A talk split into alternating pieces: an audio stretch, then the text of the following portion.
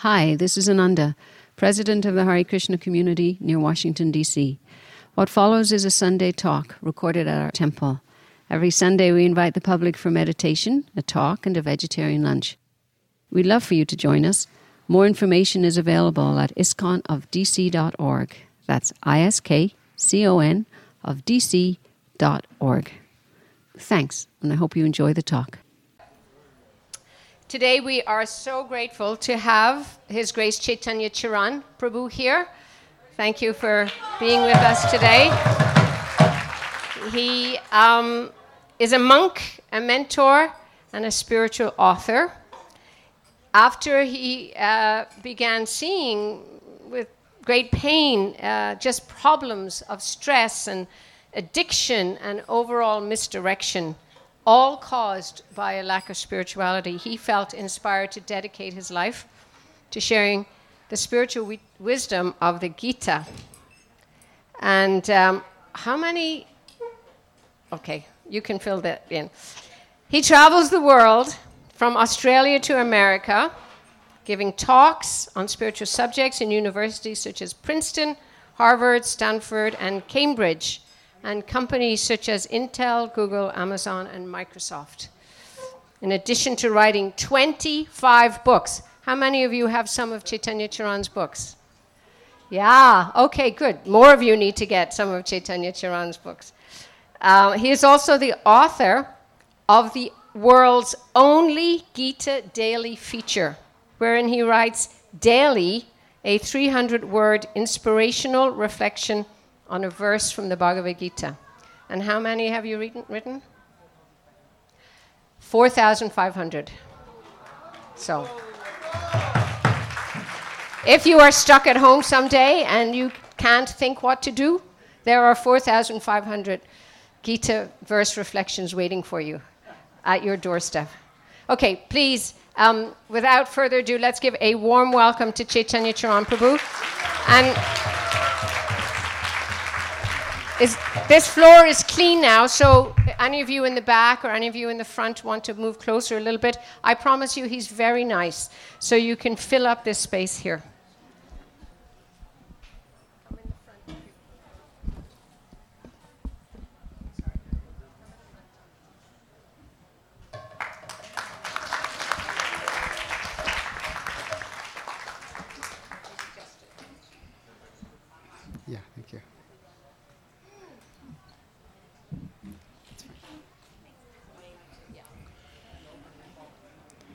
Am I audible behind to everyone? Can you hear in the back? Am I audible? No. Okay. Okay. okay.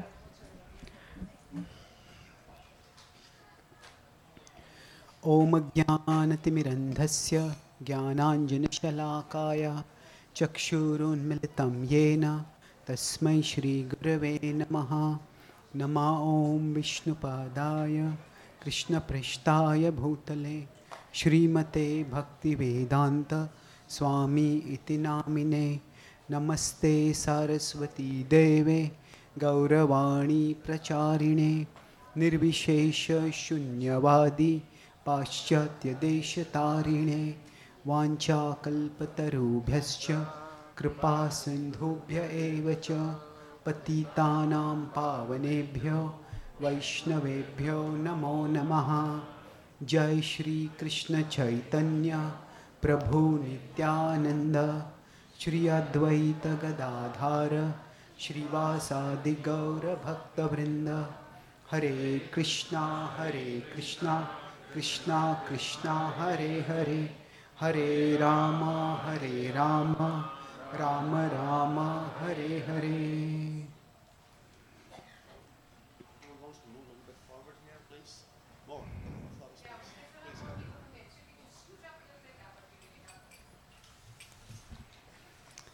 Hare Krishna.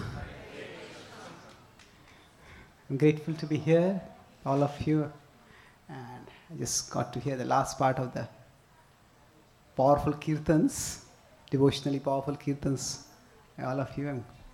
So I'll speak today on the sacred occasion of Radhashtami on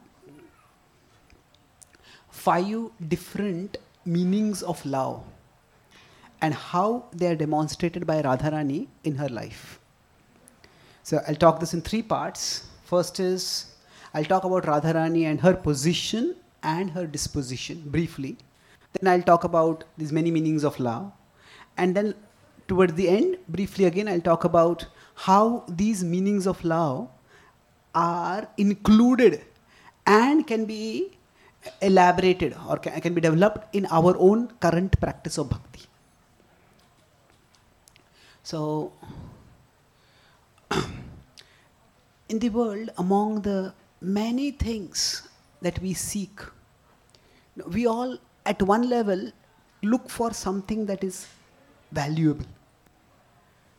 And over a period of time, if we are fortunate, we come to realize that the most valuable thing is love. To love and to be loved. That is the deepest longing of the human heart. And it is that which brings fulfillment. You know, we want wealth, we want power, we want position, we want gratification.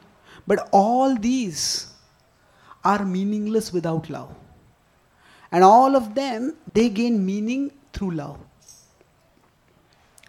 And yet, we see that while love evokes such a deep longing within our heart, almost all the movies, all the novels, they are about there is love as a central element in it, or at least a significant element, even if they are centered on action and other things. So, it, and yet the same love seems to lead to a lot of heartbreak and frustration and disappointment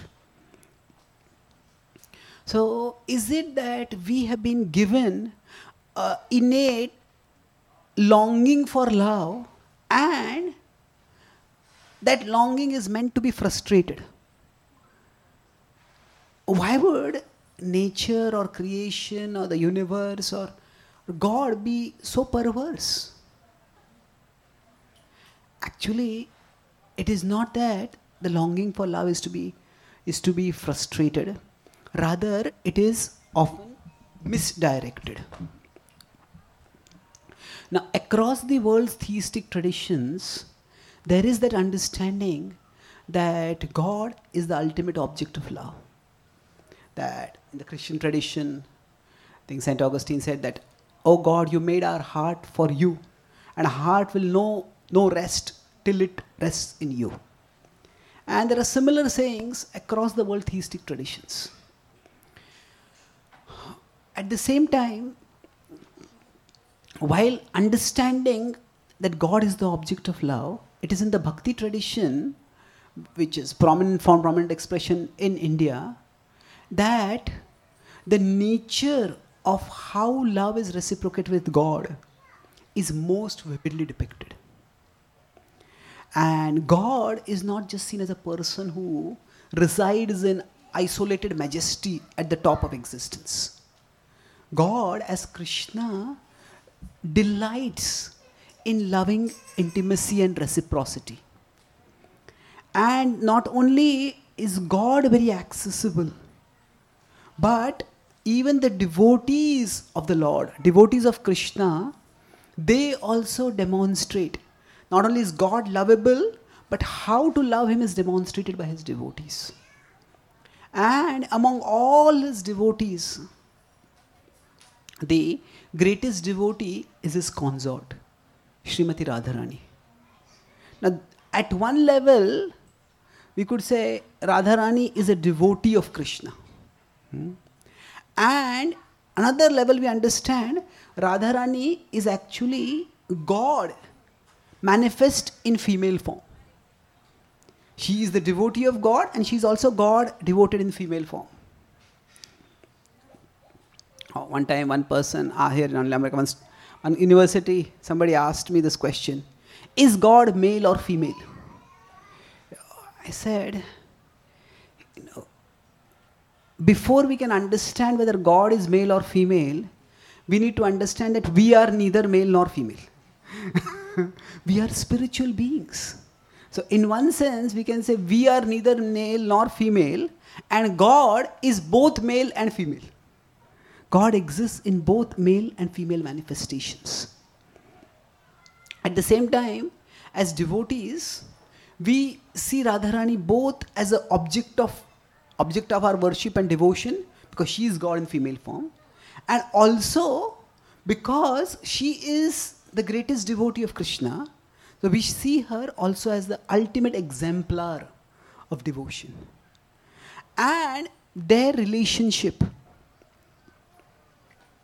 is completely pure and transcendental. That means there is no, no selfishness in that love. That love is completely selfless. So Radharani simply wants to please Krishna, and that is what Krishna also wants for Radharani. We'll discuss that a little later. But the idea is that sometimes when we see, when we hear about the divine couple, and we understand about their sweet, loving relationship, we, we may say that we can have two extremes if you consider a pendulum. One extreme of the pendulum is to see that their relationship is exactly like our relationship. There may be a male female attraction in this world. And we come to a temple, maybe a young boy and young girl, they're in love with each other, they come to the temple, oh, say, God is also male and female. Says, You are a couple, please make us also a couple. So, okay, there's, there's nothing wrong in playing, praying for healthy relationships, healthy, sustainable, dharmic relationships. But we may equate Krishna's Radha Krishna relationship with our relationship. And that is that is a misunderstanding because their relationship is at a spiritual level. For us, we as souls and bodies are different. They are not different. But the other extreme, if you consider the pendulum, says their relationship is so transcendental that I cannot understand it. I should not think about it. It is, it is like something like we, if we, if somebody in India that is saying that, you know, you retire somebody upstairs. What that means is that I respect you, but you are irrelevant. So you go upstairs and stay over there now and don't interfere. So we may, in one sense, retire the Radha Krishna relationship upstairs. It's so elevated that we can't even discuss it. It's pure, it's transcendental. And okay, what more? It's pure, it's transcendental. What more? It's pure, it's transcendental. Okay, but I want know more. So these two extremes that oh it is just like our relationship. It is so different from our relationships that we can understand nothing that we can understand nothing at all. Can't understand it at all. So in between if you want to balance the pendulum is that we understand that the principle of love is universal. And the principle of expressing love and reciprocating love, that is universal. That applies to all relationships. And that is remarkably similar across all relationships.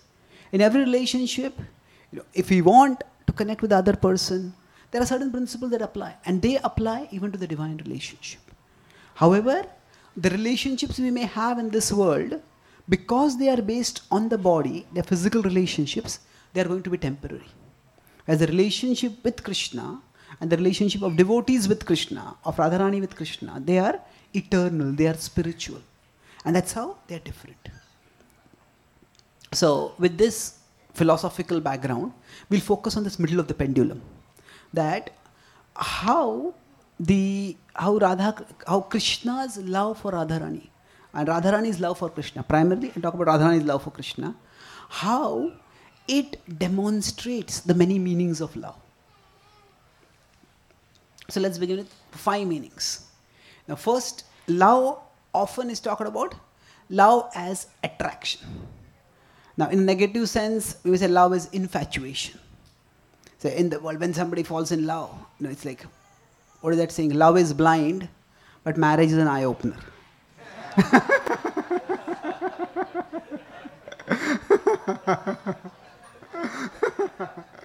so, so what happens is, at, sometimes love, we think of love means attraction. You know, I'm just attracted to this person. I want to be with this person. Yes, I can't be without this person. So attraction has an as- that, that there's definitely an aspect of love which is centered on attraction. Hmm. However, that is only one aspect of love, and there are many other aspects of love. You know that when love is reduced only to attraction, that what we suppose there is this there is this common saying, fall in love. And when you say fall in love, it almost is seen like a involuntary action about which you are helpless. You fall. That means it's something which comes over me. And that is our only understanding of love. So we may fall in love and we may fall out of love. Hmm. So this is an important aspect of love, but it is by far, it is definitely not the only aspect of love. But let's begin with attraction. Sometimes people talk about love at first sight. Well, yes, there may be possibility that two people may feel attracted to each other. But the question is not just whether there's love at first sight. The question is whether there is love after many sights. so, now with respect to the Radha Krishna relationship, at one level, their relationship is eternal. They exist in the spiritual world, and when they exist in the spiritual world, from there they have eternal relationship. But when they descend to this world, at that time, there is a progression in the manifestation of their relationship, in the, the in the unfolding, in the revealing, awake, not revealing so much, awakening of their relationship. So Krishna appears in Mathura, but then he is moved to Vrindavan. Primarily, he's in Gokul. Vrindavan refers to both a particular place in the broad geographical area, which is also known as Vrindavan. So first he's in Gokul Mahavan. And sometime after that, Radharani appears. And she appears in Bar- uh, Barsana. And initially, when she appears, she's motionless. It's almost like, is this child born damaged or specially able? What is? She doesn't seem to talk. She doesn't seem to open her eyes. Doesn't seem to be moving her lips, moving her limbs at all. What's happening? Her parents are alarmed. They call the doctors, and no, nobody can detect anything wrong with her. But there's clearly something wrong with her. Nothing seems to be medically wrong, but something is wrong. And then finally, a sage comes and says, No, everything is all right, but she will manifest. She will awaken at the right time. And then, uh, Nanda Maharaj is the head of all of Vrindavan. And then within that, Barsana, the head is Vrishabhanu Maharaj. Vrishabhanu Maharaj is the father of Radharani. At this time, she is little Radha, she is baby Radha. And then, because there is a small child born in their house, Vrishabhanu Maharaj, he invites the head of their whole community, Nanda Maharaj, please come to our home. So when he comes to then they're coming. Now Krishna is also a small child at this point. He's just crawling around. And he goes around, and he sees here, he says, Oh, there seems to be a baby there. So he crawls over, and he crawls over, and he climbs up, and he peeks into who is there in that. What do you call it? Crèche?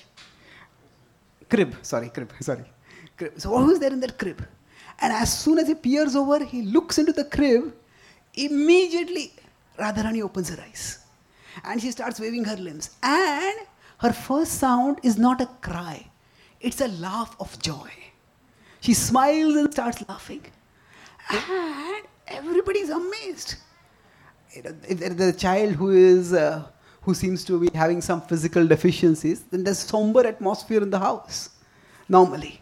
But when Radharani starts laughing and she starts moving her limbs, and suddenly everybody is amazed. He says, Krishna, what did you do?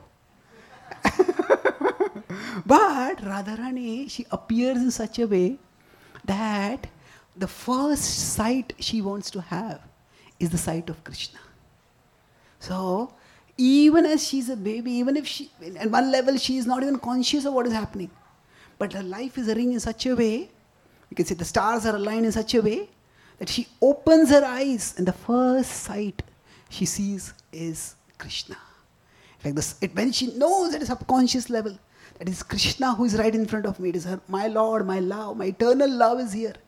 That is when her eyes open for the first time. And thus, we could say it is not love at first sight, but the first sight is the love. So the first sight, her first sight is the love of her heart. And then both of them grow up and they grow separately. And as they keep growing up, then Radharani is growing in Barsana and Krishna is going in Gokul. And they know about, know about each other, but they don't know each other. Is a traditional society, so boys and girls are separated. And as they grow up, then Radharani sometimes goes to, from there to, along with her other girlfriend Sakhis, she goes to, goes out to sometimes um, to churn the butter or to take the butter to Mathura to sell. And Krishna goes out to the forest to herd the cows. And they don't meet so much. So in the Anand Vrindavan Champu, which is a beautiful book which describes the in more detail what is described in the Srimad Bhagavatam 10th canto. So, what happens is that there is a description of Purva Rag. Purva Rag means the awakening of the attraction. Purva is before, Rag is attraction. So, the stage before the awakening of the attraction. So, what happens is that Krishna and Radha, they don't meet very often. So at one time, Radharani is just going her way and Krishna is going her way. And Radharani just gets a glimpse of Krishna. And she's this beautiful young boy with a peacock feather, walking elegantly. He's wearing pitambar. He's wearing, ju- he's having a jewel around his neck, armless and bracelets and waistbands. And that sight completely conquers her heart. And she thinks, this this, this, is the, this is the Lord of my heart. This is the Lord of my life. So when she, when she sees this person, he just goes away so quickly. She, she knows, uh, she thinks this, this is the Lord of my life. And she, thinks, this is, she sees that this is Krishna. So there is slight ambiguity in the way Bilvamangal Thakur describes it, and Chakravarti Pad also describe it. So she sees him, this is the Lord of my heart. But whether she understands this is Krishna or who is this? I love this person. So this is attraction. But then afterwards, she's again going on her way through the village path and she hears someone playing a flute. And the sound of that flute is so sweet, so captivating, so intoxicating that immediately she feels overwhelmed. She says, This, this is the Lord of my life. And at this point, she does not know that the person playing the flute and the person with the bluish black complexion, they're the same person. She says, Really, what is happening to me? I'm feeling such attraction for two different people. What's going on? And another time she's going along, and Krishna is going by another lane, and the acharyas describe that Krishna Krishna's whole body, it has an extraordinary innate fragrance. Uh, in our, in our, with our physical bodies, the body doesn't have any fragrance. That's why we put all kinds of colognes. But Krishna's body itself has fragrance. And Radharani s- smells that fragrance and she gets completely captivated by that. And she says, This is the Lord of my heart. And then she is in mortal anxiety. She says, What's happening to me? I'm attracted to three different people. Uh, what, is, what am I going to do? How am I going to live? So, actually, what is being revealed through this is that it is it's Krishna is Sarvanga Sundara. He is supremely attractive in every one of his limbs.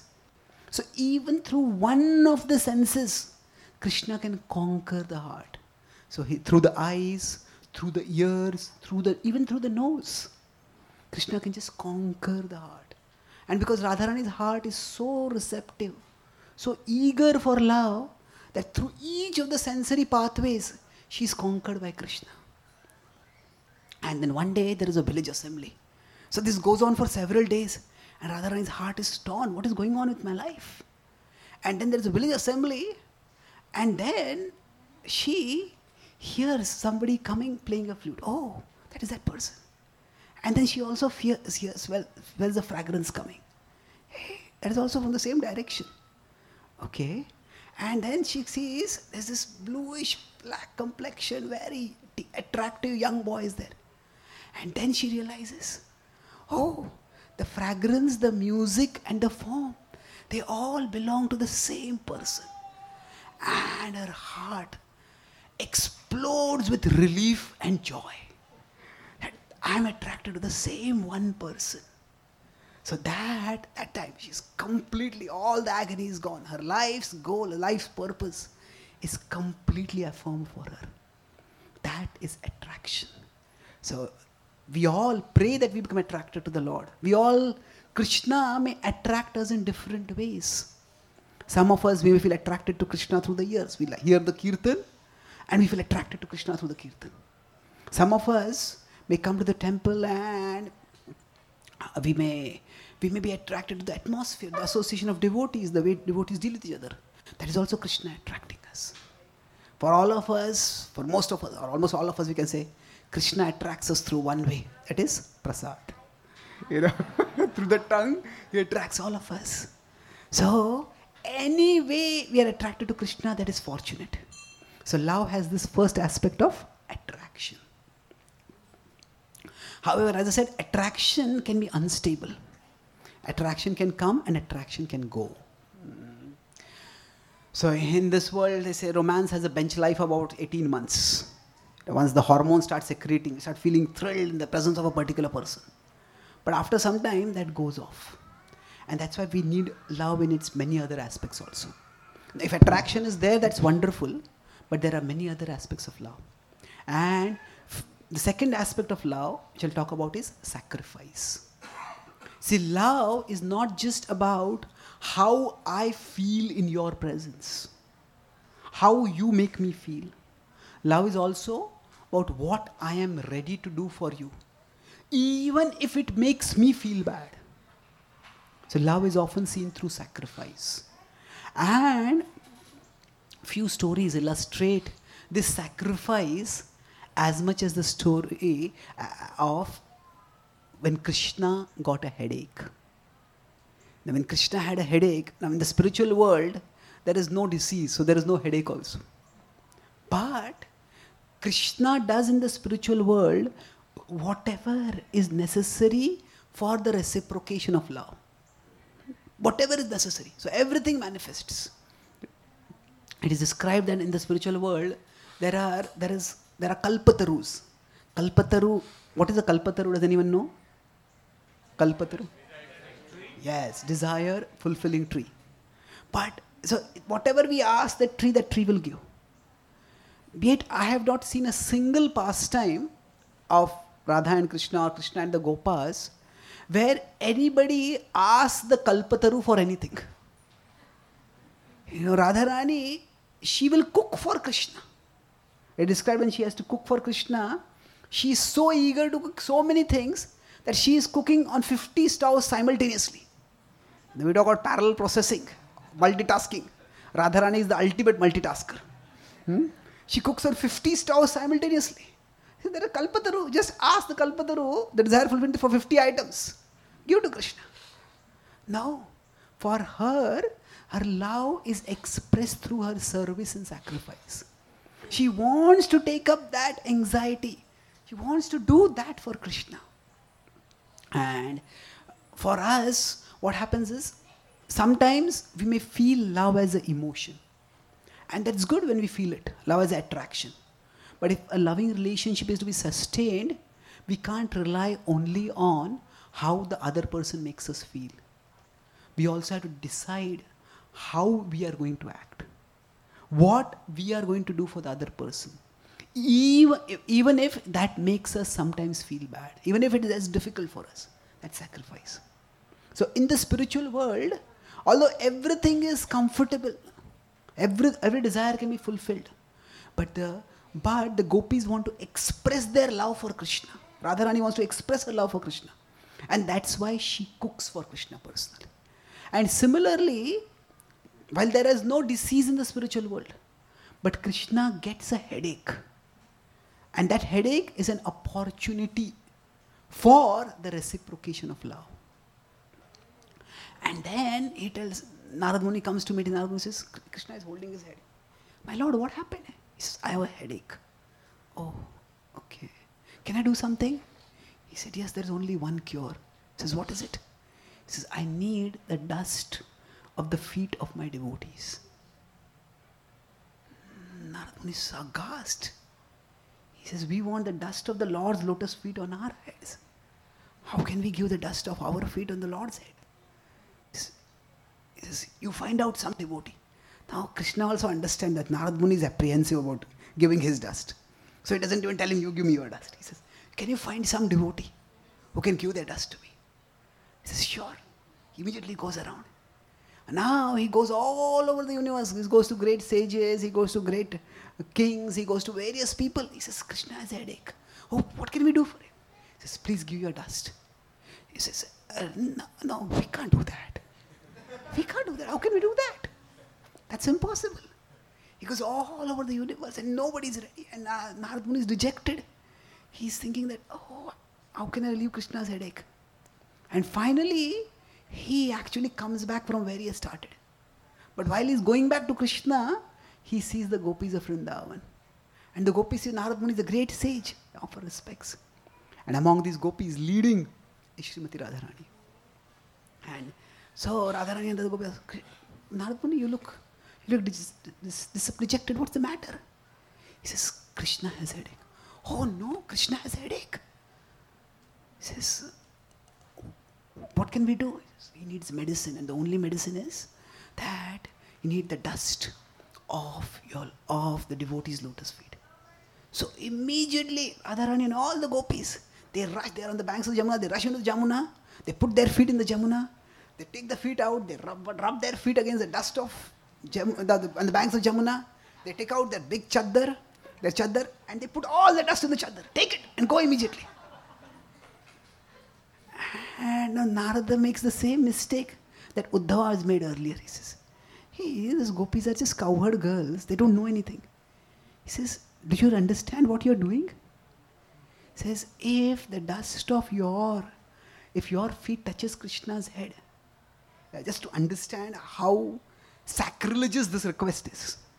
Normally, we don't even come with our shoes in a temple. Hmm? So we keep the shoes outside, and many traditional temples we also have like we wash your there is a tap or something where you wash your feet and then you come inside the temple. How? So, but imagine if our feet touch the deity form of the Lord. Or for anybody who has even the basic understanding of deity worship, it was unbearable offense. I can never do that. And the deity is a manifestation of Krishna, but Krishna himself. So he says, maybe these maybe these gopis don't understand what they're doing. So do you understand what you're doing? If the dust of your feet touches Krishna's head, you know, you will go to hell. Do you know this? And, and Radharani and the gopis, they reply that, yes, we know that. But do you know something? The thought that Krishna has a headache, that itself is hell for us. That we can't bear that Krishna has a headache. To relieve Krishna from his headache, even for one moment, if we have to go to hell forever, we are ready to do that. Now go quickly and relieve Krishna's headache. So, this is the sacrifice in love. This, in one sense, attraction and sacrifice, they're almost the opposites. Attraction is how you make me feel, and sacrifice is to make you feel good, to make you relieve you from distress. I am ready to take up any distress. So, you think the first part of love, everyone wants. The second part, no, that's too much. So, but actually, there cannot be any real love without sacrifice. Sacrifice is an essential part of love. Of course, the love, the sacrifice that Radharani is ready to offer to Krishna is extraordinary. And similarly, when Krishna plays his flute, when the Ras Leela is about to happen, at that time, Krishna plays his flute and the gopis just leave everything. and they just run toward to be with Krishna, to serve Krishna. Now, when they are leaving at that time, what are they doing? It's not that they are so maddened by love that they are not aware of anything else. They are aware. When they are leaving their families and going away, now in a society those times, know, for a woman to go away alone at night, it, it would be a it would ruin her reputation, it could ruin her life. But the gopis, they are not being immoral. See, there is moral, there is immoral which is below it, and there is transmoral, which is above it. The gopis are not going for their pleasure, they are going for Krishna's pleasure. Krishna is calling us, Krishna wants us, we will be there to serve him. They are ready to give up everything for Krishna. And Sarvadharman parittajamam ekam sharanam vraja. So, now this Ras Lila has happened already, and then afterwards the Krishna speaks in the Kurukshetra, the Bhagavad Gita. Sarva dharman, give up all varieties of dharma, and mam ekam sharanam vraja. So Krishna could have used any other word, just surrender to me. Krishna uses the word vraja. Because as soon as Krishna thinks about surrender, for him the greatest example of surrender is the surrender of the gopis. So literally in the context of the Gita, Vraja means go. Go and surrender. Surrender means go and fight now. You have heard the wisdom, now go into the battlefield and fight. That's what you need to do. So what happens is, is suppose two people have a very close relationship with each other. And maybe they have shared a private joke. And then there is a public meeting and they speak something which is a reference to that private joke which they had shared. Then they talk, that, that, that person is talking with somebody else, but they just glance and they smile at that other person. And what happens is that's a private joke that there's like an illusion. It's, it's an indirect reference, and the two of them share that joke. Everybody else doesn't understand anything. Now what, see, if you are in a conversation with multiple people, uh, one of the most frustrating things is to not understand a joke. and it's even more frustrating thing when everyone else seems to be understanding the joke. Why are you laughing? Maybe I should also laugh. you know, I didn't understand, but I laugh. So, but what happens is, so when Krishna is speaking to Arjuna, he's speaking at one external level, but internally he's remembering the gopis. He says they are the exemplars of surrender. And so the gopis they gave up everything for Krishna. Now, of course, Krishna made a mystical arrangement by which their family thought that gopis are not left only. Krishna arranged for uh, a replica of the gopis to be there in their homes. But the point is, the gopis were ready to sacrifice for Krishna. Now, so that is the second aspect of love. What is the first definition of love? Attraction. Second is sacrifice. Thank you. And third is expectation. See, suppose, as I said, suppose two people are in a relationship and somebody make you don't love me. Now, what do you mean you don't love me? That means that it basically means that I have certain expectations from you and you're not fulfilling those expectations. They may say you don't love me means you don't spend time with me, you don't listen to me, you don't get the things that I want. Uh, so, whatever it is, in every relationship, there are certain expectations. So, when somebody uses the word love, you don't love me anymore. What they are generally using it in the sense that you are not fulfilling my expectations. Now, of course, some people can have extremely unreasonable expectations. And that's where some people become clingy and emotionally demanding. But there are, in every relationship, there is reciprocation. We do something for the other person. Hare Krishna. Is that an indication I have to end the class? Hare Krishna. Technical problem. Technical problem, okay. What do I do? Nothing? Hare Krishna, Hare. Krishna. Am I audible? Yes. Okay, thank you. Thank you. Thank you. Okay. So there's there's we do something for the other person and the other person does something for us. So there is expectation that the other person do something for us. So there is naturally that expectation. So when the gopis leave everything and they come to the forest of Vrindavan to be with Krishna for performing the Ras Leela. At that time, there is very sweet reciprocation between them, and then the rasa dance begins. And then there is an explanation that is external level, and there is a there's explanation at an internal level. So, at the external level, the explanation is that the gopis start becoming proud. See, Krishna needs us. Krishna has called us. Krishna wants to be with us. How privileged are we? How fortunate are we? And as soon as they become proud, Krishna leaves and goes away. And Krishna takes only one special gopi with him. Who is that gopi? Radharani. And then it is said that even Radharani becomes proud. And Krishna leaves Radharani also and goes away. And she is shattered.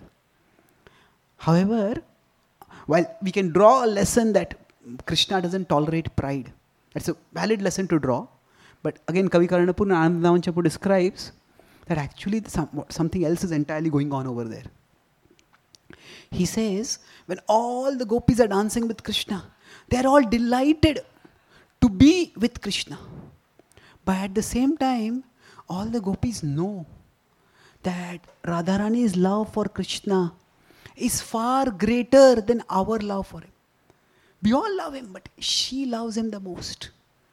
And therefore, they want that the world know about special position of Radharani.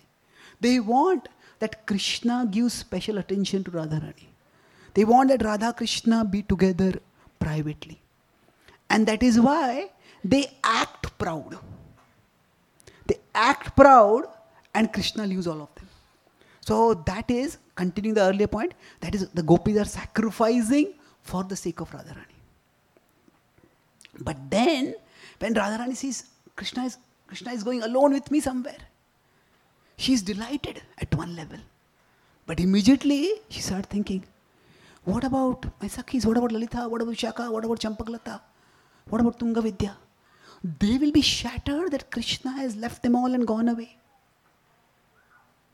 He says, I, I cannot, I cannot be happy alone at, at the cost of their distress.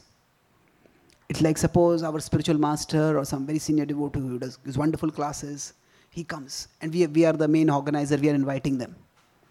And there are thousand people who have come to hear the class. And just before the class, they come and say, you know, that I want to talk with you. And they call us to a private room and we're talking. We'll be privileged. Oh, you're spending time with me alone. But a part of us will also notice, you know, there are thousand people over there who have come to hear. If you have only one hour, if you spend that one hour with me, I'll be happy. But what about everyone else? I want to serve them also. So can you please? So what Radharani does is, she starts making various pretexts to slow Krishna down. So that other gopis will catch up with Krishna. So Radharani is again sacrificing. Says, Krishna, this flower is so beautiful. Can you pluck this flower? And then Krishna has to stretch and rise and pick up that flower. And he says, Krishna, isn't this sight so beautiful? Let's, let's wait and watch, look at this light. And in this way, Radharani makes various pretexts to slow Krishna down.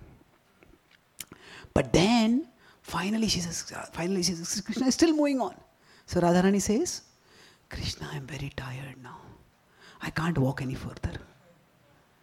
And then Krishna seems to get angry and Krishna says, Because this is a forest, I cannot get a palanquin for you. Therefore, you climb on my back and I'll carry you. And Radharani is a little taken aback to hear the harsh tone of Krishna. And she looks at Krishna and Krishna has disappeared. So that was like a sarcastic comment from Krishna. You climb on my back. So, this is where what happens is Radharani realizes that Krishna has misunderstood her. It's Krishna, she's shattered. She's searching for Krishna everywhere. And then she faints when she can't find Krishna. And all the other gopis, where they, they find Radharani sprawled on the ground, uh, shattered by the separation from Krishna. They sprinkle some water and bring her back to consciousness. And they're all searching for Krishna everywhere. But they just can't find him anywhere. And they search and search, they go deep into the forest. But they go so thick into the forest that they can't even see their hand in front of them. It's so dark. And they decide that we will, we will not be able to find Krishna over here. So they all come back. And they sit down on the banks of the Jamuna.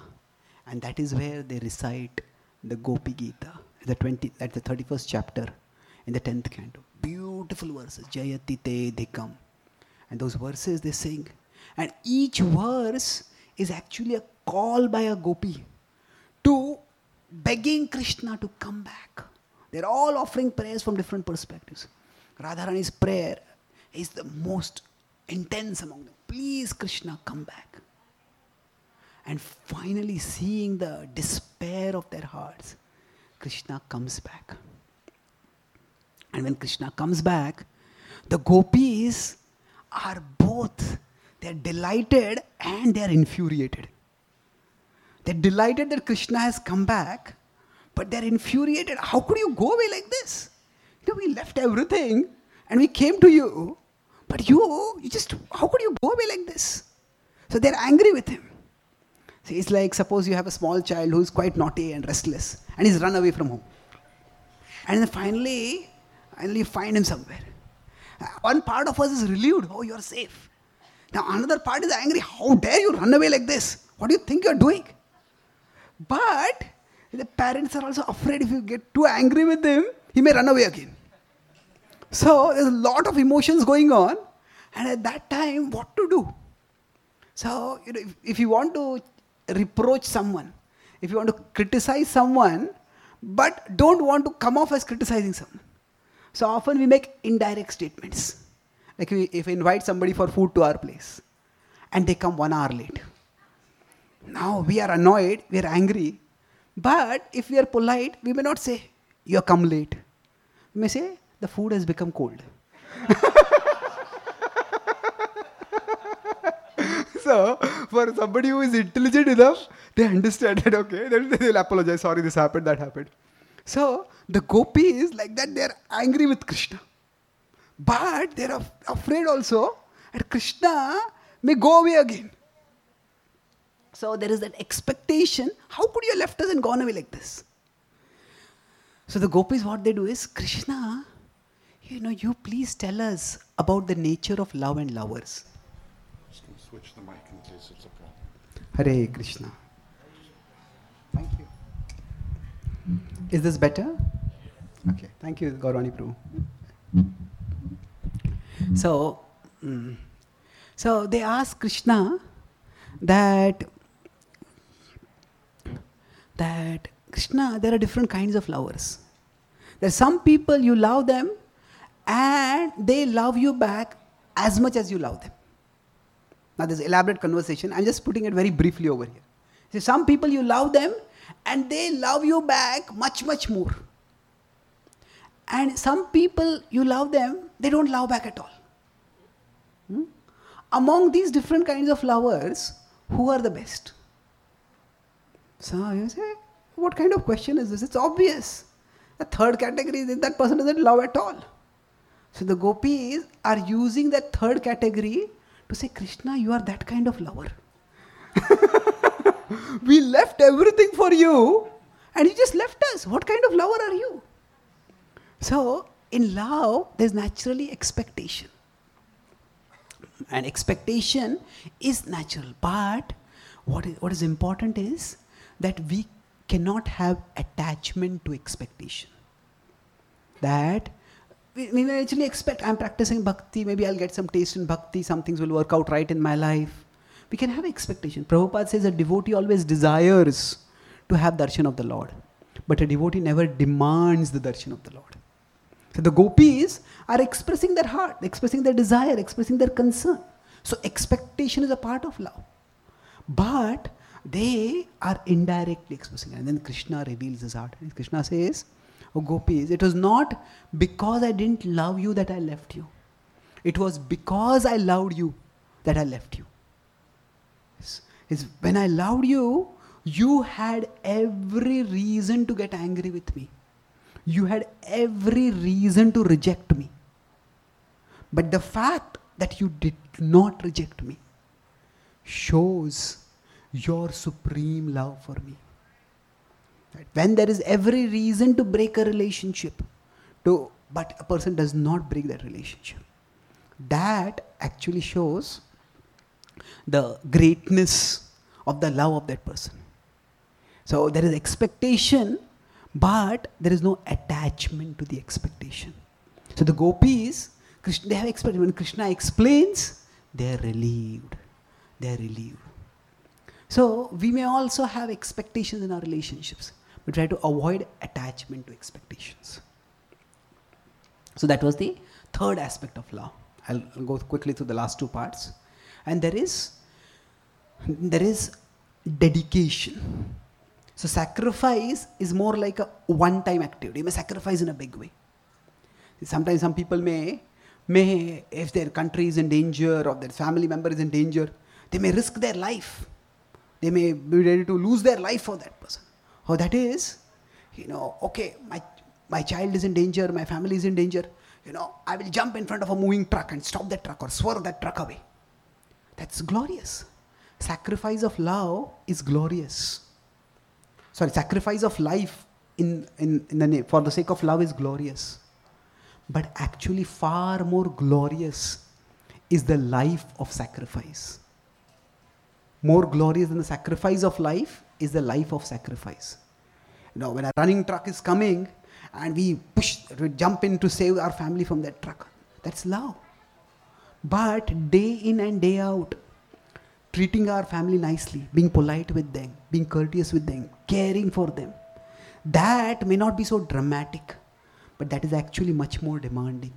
And that is a far greater testimony to love. So, the gopis, in one particular incident, when they are giving the dust of their lotus feet, they are ready to sacrifice their life for Krishna. But they also live a life of sacrifice. When Krishna leaves Vrindavan and goes away. At that time, the gopis are shattered. And there's a beautiful verse in the Chaitanya Charitamrit where Radharani is praying. It's quoted from the Acharya's writings. Radharani says, Krishna, when you left Vrindavan and went away, at that time my plight was like that of an animal in a cage and the cage is set on fire. It's like my whole body and my heart and my existence is burning in separation from you. At least if an animal is in a cage which is on fire, the animal can run away from there. But Krishna says, Krishna, now the moment you left Vrindavan and went away, that is the day my body would have fallen dead. But you spoke the words, I will come back. And those words are like the bolt on the cage that is on fire. The animal cannot run out because the door is bolted. So Radharani, the pain in separation from Krishna was so great, it was impossible for her to live. But her service attitude to Krishna was so great he was thinking, if Krishna comes back and if Krishna sees I am not there, Krishna will be distressed. And therefore, for his sake, I have to stay alive. I have to stay alive. That is Radharani's dedication. Dedication is, again, this is actually in one sense very different from emotion or attraction. Dedication is a it's not just a deci- decision, but it's a conscious, constantly repeated decision. And there are few testaments to love as strong as dedication. So day after day, week after week, month after month, year after year, Radharani was waiting for the return of Krishna. And the Gopal Champu is described finally that Krishna did come back and he reunited with Radharani and the gopis. But the point was the gopis had no certainty that Krishna would come back. But that was their dedication, waiting for Krishna, of staying alive just for Krishna's sake, living a life of sacrifice. And the last aspect of love is A, uh, absorption. Absorption means when we love someone, we constantly think about that person. We are lost in thoughts of that person. And that is what the state of the gopis was. The gopis, when Uddhava came to see them in Vrindavan, he, felt as if the gopis were almost like living in a kind of daze or stupor. they're going on with the daily activities, milking the cows and making the butter and um, uh, uh, ghee and other things. But it was like their minds and hearts were somewhere else.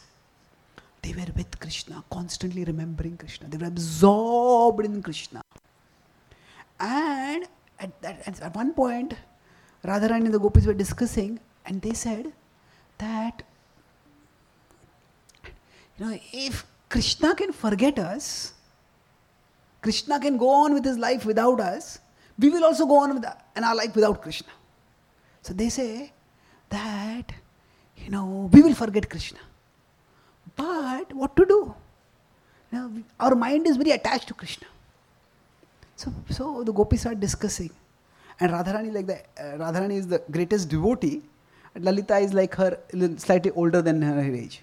So they start discussing. Lalita says, you know, I've heard that the great yogis, they meditate to free themselves from all attachments. so he says that, you know, maybe let us all meditate to free ourselves from attachment to Krishna. so we meditate to try to develop some attachment to Krishna. Mai asakta manaha. We want to make our mind attached to Krishna. The gopis sit down to meditate and they try to forget Krishna. They sit in shanti dhyana. All the gopis are sitting. And while they're sitting and meditating, you know, suddenly one of the gopis she speaks something about Krishna. You know, when we went to the forest, Krishna did like this.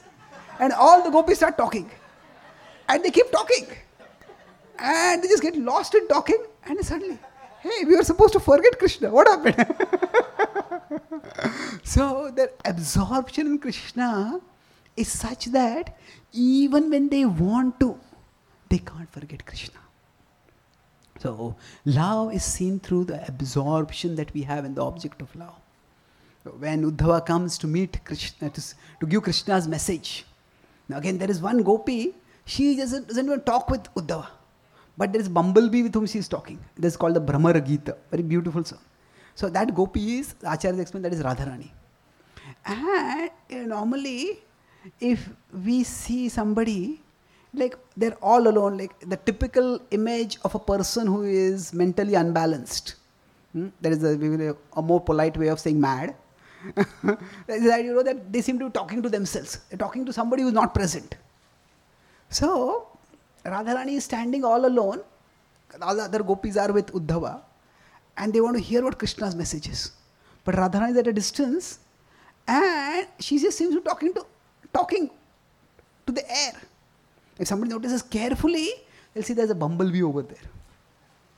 And she is talking to that bumblebee.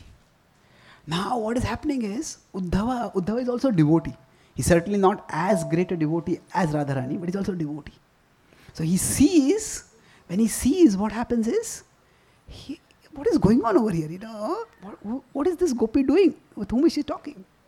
So the acharyas explain that Radharani is actually talking to Uddhava. Hmm? But she's talking to the bumblebee. And he says, You are the so she treats that bumblebee just like the bumblebee is a messenger who has come from Krishna. Now Uddhava has come as a messenger from Krishna. And she tells him that you are the unfaithful servant of an unfaithful master.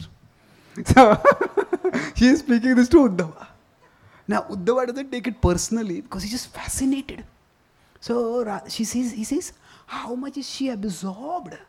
Completely lost. She's seeing this bumblebee and so some people, some people, so, so, Acharya said there are different possibilities. That bumblebee is just accidental bumblebee who is here.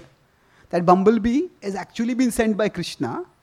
And Samaja said that actually Krishna takes the form of the bumblebee and comes there. Just because he wants to be with Radharani in some way. But Krishna is, Radharani is speaking this and she's completely absorbed. She's lost in her. So it is in that absorption when, in one sense, she is separated from Krishna.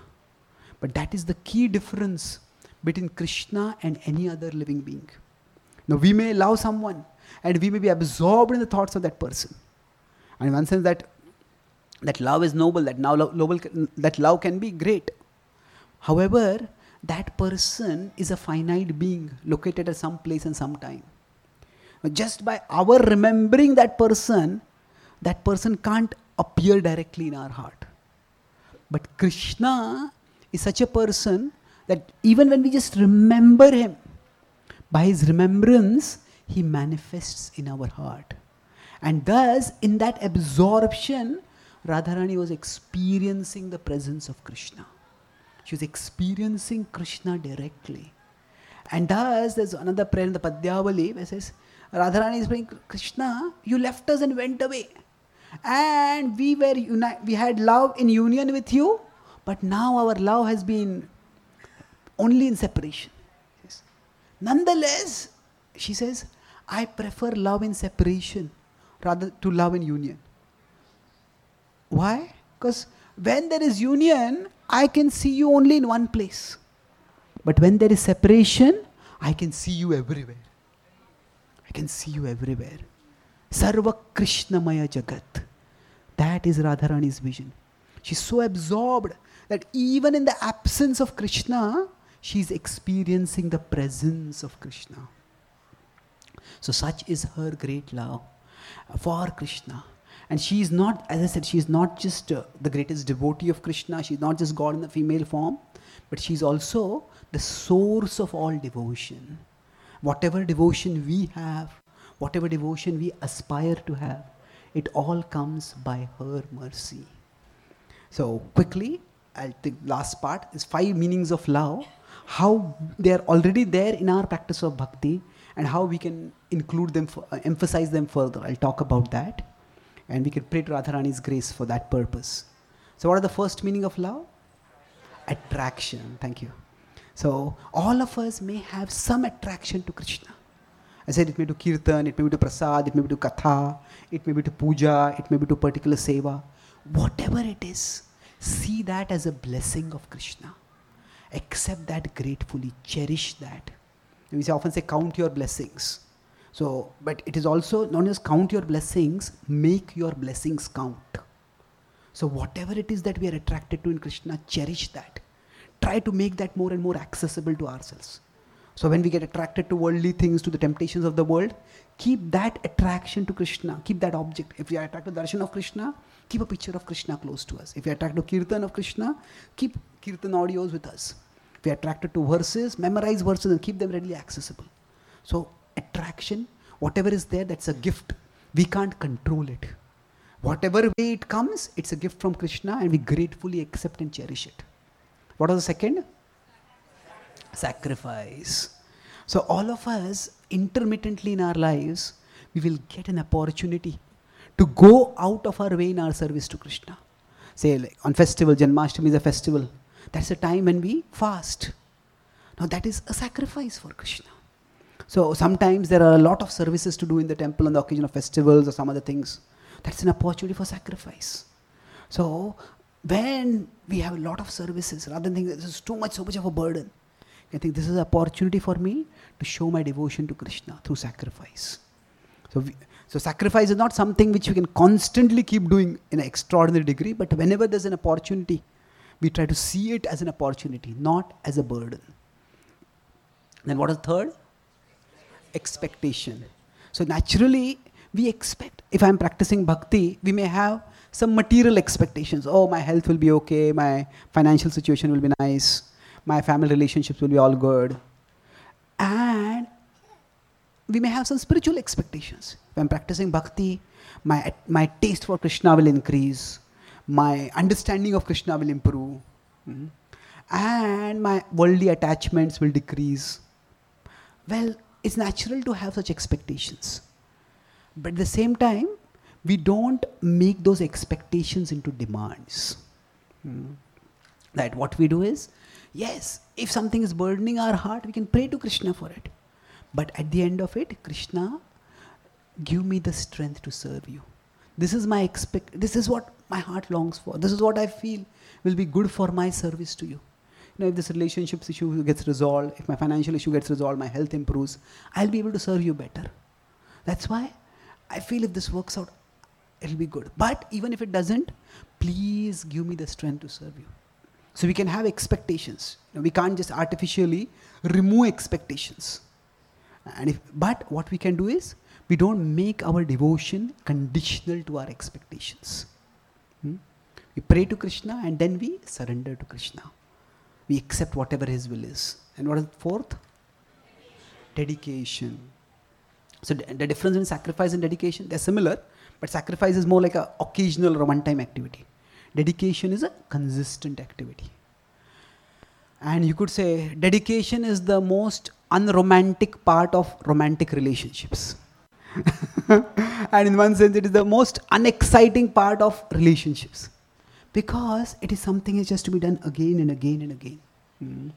It is every day, every day. It, it can seem sometimes tiring, but over a period of time, if we consistently keep choosing Krishna, we'll find that we may not experience ex- extraordinary ecstasy, but we will start experiencing an extraordinary calm, an extraordinary conviction. Yes, this is the right path. This is where I am supposed to go. This is what I am meant to do. Things may go wrong in our life, but if we have been choosing Krishna consistently, we'll find that we'll have the faith in Krishna, by which, yes, Krishna will work things out all right. That it is not that when we are devoted to Krishna, bad things won't happen to us. But even when bad things happen, we will have that conviction that Krishna will bring good out of the bad. Krishna will take us to a better place. That will come through our dedication. The dedication will result not in a miraculous intervention, but in an extraordinary conviction. And we will all see this difference in, if we keep practicing bhakti consistently. Now, on the days if we are doing our chanting of the holy names, we chant attentively, we hear Krishna Katha nicely. Then some problem comes in our life, we'll find that we'll be, not get so agitated by the problem. We'll stay calmer. It's like what happens by the practice of dedication, consistent practice of bhakti is that we start appreciating the value of Krishna. It is, we could say, the world's gains are like a $5 gain, the world's losses are like a $5 loss. And Krishna consciousness, love for Krishna, is like a $5 million gain. Hmm. But for us at our level, love for Krishna seems to be like $5, and the world's praise or the world's criticism seems to be like $5 million gain or loss. And that's why we are very skewed. But if we continuously keep choosing Krishna, we keep turning toward Krishna day after day after day, slowly what will happen is we'll start realizing if people praise me, people criticize me, it doesn't matter that much. I would much rather nobody criticize me, but even if criticize, it doesn't matter so much. If I can remember Krishna, if I can be if I can be connected with Krishna, if I can be absorbed in Krishna, that gives me a sublime peace, and that is far greater than any of these worldly upheavals. So that's how that conviction will come. Uh, so that comes through dedication, and the last that leads to the last part. What the last was? Absorption. So for all of us, we when we say remember Krishna, Prabhupada says International Society for Krishna Consciousness. It is all meant to cultivate absorption in Krishna. We remember Krishna slowly by that remembrance, absorption will come. And this absorption has, rem- has remarkable property. Now, we may not directly experience the presence of Krishna in our hearts, but we will experience something which is almost mystical. Say, if it's outside, it's very hot, and then we come to a room with nice fan or nice AC is there. What happens is that immediately we experience relief. So, similarly, in the world there will be problems, there will be distresses. But we turn our consciousness toward Krishna and we cultivate absorption in Krishna, it's like entering into an air conditioned room. We'll immediately experience calmness. The outside may still be hot, but we will experience experience that calmness, that clarity, that soothing comfort. So there is release from problems and there is relief amid problems. So by remembering Krishna, we may not get release from our problems. Sometimes what happens is we are outside hot and we come to the door of an AC room and we stand at the door and we wait oh, when will the whole atmosphere become air conditioned? Well, that is not going to happen. That means when we come to Krishna and we are coming to Krishna and we are constantly thinking, when is my problem going to be solved? When is my problem going to be solved? When, when is my problem going to be solved? Then what is happening? We are coming to Krishna, but we are not Krishna conscious, we are problem conscious. so, no. Yes, our problems will come in this life, problems will go.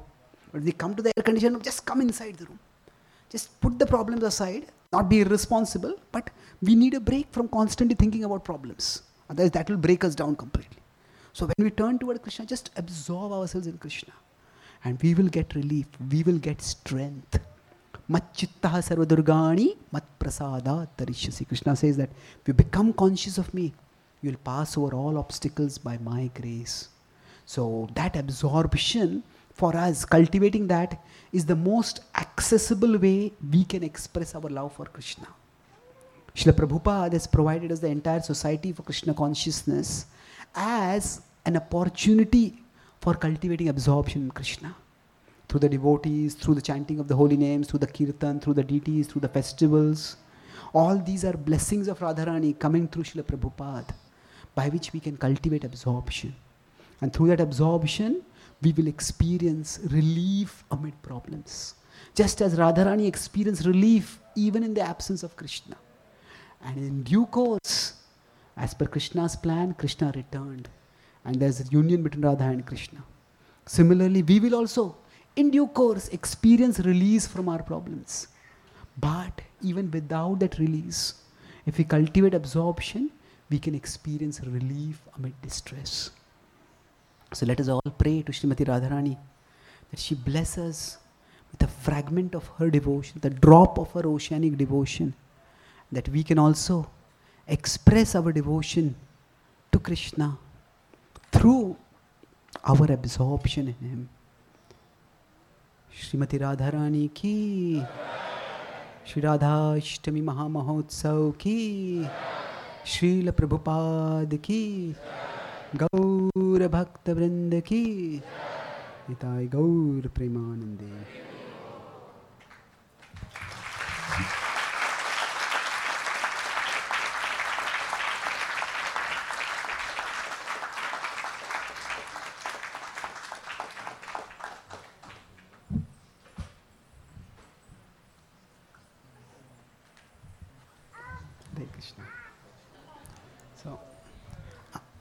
have written a few books which are there. Ram Hanuman Prabhu, they're there outside. There are, I've written a few books on the Bhagavad Gita, especially much of what I spoke about love is in one of the books relishing Bhagavad Gita. There's also calendar with, I talk about relief amid distress, release, release from distress. There's quotes like that, there are 365 quotes. There are three books available outside. If any of you want, you can have a look at those books. Thank you very much. Will you be there to meet them? Will you be there? You'll be there?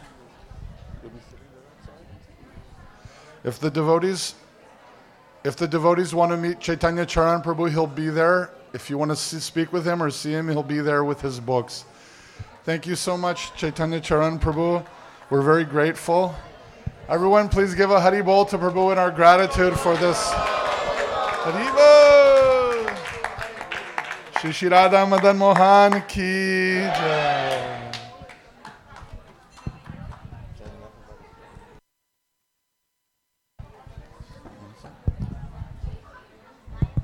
So just again, there's a table outside with Chaitanya Charan Prabhu's books. He's actually written 27 different books. Two of them that were just recently released are their different analysis of how to understand and study Bhagavad Gita. And I believe if you catch him there a little later, he has some signed copies for you. So there's two books and also a, a Gita daily calendar with some beautiful meditations from Bhagavad Gita, which I got two days ago from an earlier class, so I can testify they're really beautiful. So please come outside and get a couple of his books in a few minutes. Hare Krishna.